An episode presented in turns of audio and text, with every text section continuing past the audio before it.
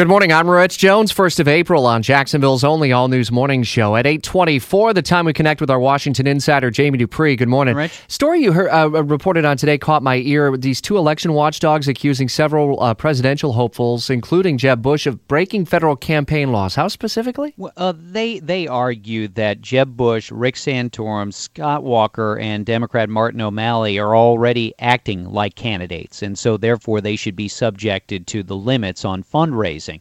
Uh, you know, it is a pretty fine line. You have these people who are going around the country and going to Iowa and New Hampshire and other early states, and they never say that they're running for president. You know, they might say they're testing the waters Yeah. or something like that.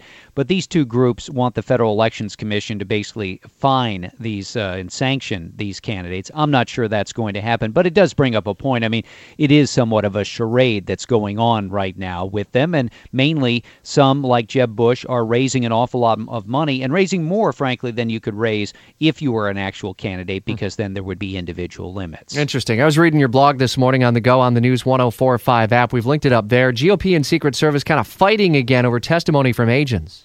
Yeah, and it's one of these things as a reporter. Okay, well, who's who's telling the truth here? What we've seen in recent weeks is the Secret Service has dragged its feet on turning over information and documents to the Congress about this March 4th episode involving two senior agents outside of the White House. There was a hearing about 10 days ago where lawmakers wanted several agents to come and testify. The Secret Service refused to allow that. So then lawmakers said, okay, on the Republican side, let's have uh, on the record but uh, behind closed door interviews with these people. Well, if you believe the GOP, the, the Department of Homeland Security wouldn't do that, and so subpoenas had to be issued yesterday.